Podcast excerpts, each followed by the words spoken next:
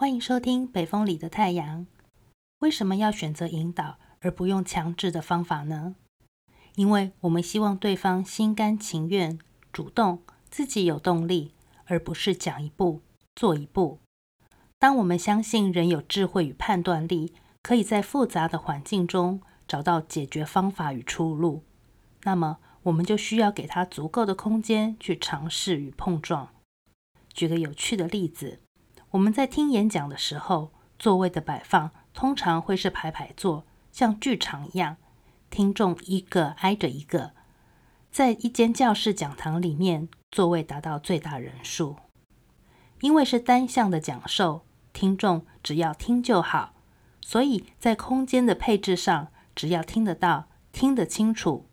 所有的人都面对讲台，视觉与座位都不具有流动性，讯息从讲台单方向流向听众。或许听众可以收到有益的资讯，有触动，也在收到的瞬间就单方向的停止了。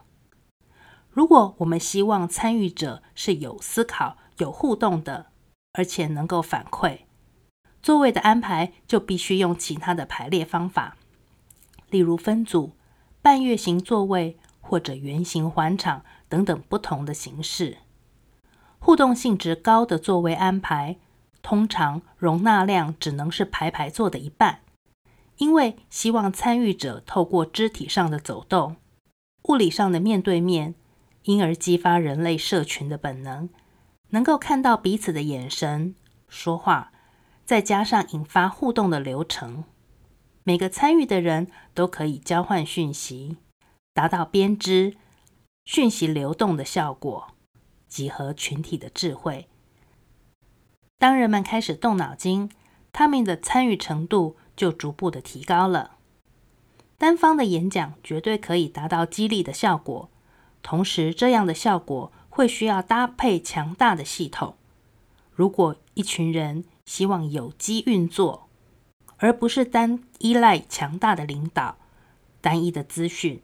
尤其现在变动很快，讯息很多元，每一个个人都是有机体，可以独立作战，那么帮助每一个个体的眼界拉高，看到全貌，并且有自我的动力，能够主动去追求更高更好，